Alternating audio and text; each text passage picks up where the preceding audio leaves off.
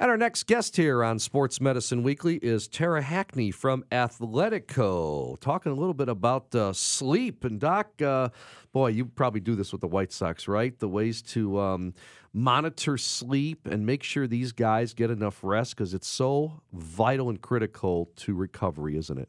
You know, Steve, I would tell you that from a professional athletic perspective, certainly on a D1 and on a major league and in, even in the football, uh, that uh, our professional monitoring of sleep is taking leaps and bounds. I think we now recognize that that's the next physiologic state that we can really alter. And, and I think Tara's going to be able to give us some information on this because really, how our athletes sleep really is very impactful on their performance. So, Tara, thanks for joining us here on Sports Medicine Weekly on this Saturday morning. Uh, first question What sleeping positions are best to wake up rested and refreshed? So, when we're talking about sleep, uh, most often we are worried about neck or back pain, like specifically our low back. So, the best positions that they've uh, found for like spine and our alignment while we sleep um, is to avoid sleeping on your stomach.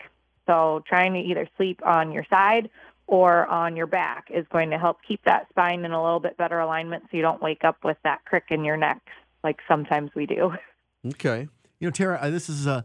Uh, I, I, get this a lot from patients because, you know, I do agree that I think sleeping on the stomach is hard, especially when and I deal with a lot of patients in recovery mode after knee surgery, after shoulder surgery. Sleep is what they look for, and, and you really can't sleep on your stomach just because of the, the positioning. But uh, is there, you know, do you advise different mattresses or pillows in various body positions, especially for our older patients who really don't have the same flexibility as some of our younger patients? Yeah, so unfortunately, there is not one perfect pillow or one perfect mattress that's going to be good for everybody. So, the things to keep in mind when you are trying to pick out a new pillow or a new mattress is you want to not have a pillow that's going to bring your head up too high and kind of really flex your neck forward and you don't want a pillow that's going to be too flat and kind of dip your head down. So if you can find something that kind of keeps you in basically a straight line with like your head and your body all kind of in a straight line, that's going to probably feel the best and help you feel more rested when you wake up in the morning. Do you think there's some drills we should do at night beforehand? Uh, you know, to whether it be a hot shower or some stretching or even some home yoga, just to make us feel more comfortable before we do get into bed. You know, I, I think there's both that mental and that physical side of preparing to sleep. Oh yes, for sure. I mean, they they've done all sorts of different, you know, research and whatnot on relaxation techniques and, you know, be that stretching, be that meditation, turning off uh, screen time. So that means no TV or no cell phone. That cell phone can be one of the biggest detriments to us. Um, and just kind of taking a break from that and really kind of setting yourself up for uh, a good mindset to fall asleep and fall asleep easier by starting that kind of get ready for bed routine so that your body knows like okay now it's time to kind of power down and i need to go to sleep our guest is Tara Hackney from Athletico, athletico.com. The website, I'm Steve Kashul with Dr. Chuck Bush Joseph, filling in this week for Dr. Brian Cole at Sports Medicine Weekly. Uh, would you ever suggest, Tara, we're talking about discussing ways to sleep to ease neck and back pain, using a second pillow? Can that improve uh, quality of sleep? Yeah, so a second pillow can help if you're sleeping on your side. That second pillow can sometimes be nice between the knees to kind of give you a little bit um, more support that way, decreasing some of that rotation that could be in the lower part of your back.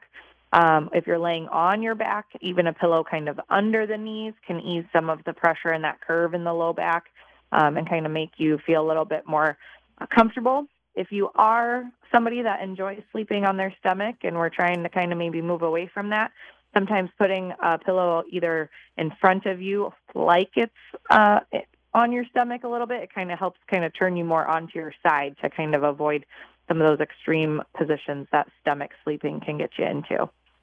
You know, Tara, I'd be interested in your opinion on what we see as really a, a real proliferation of airline pillows. You know, uh, I see more and more oh, people yeah. at O'Hare and uh, walking around. Uh, do you have a, any advice or tips on that? I see people with inflatable ones and big ones and small ones. Uh, what, what's your experience? Give us on that.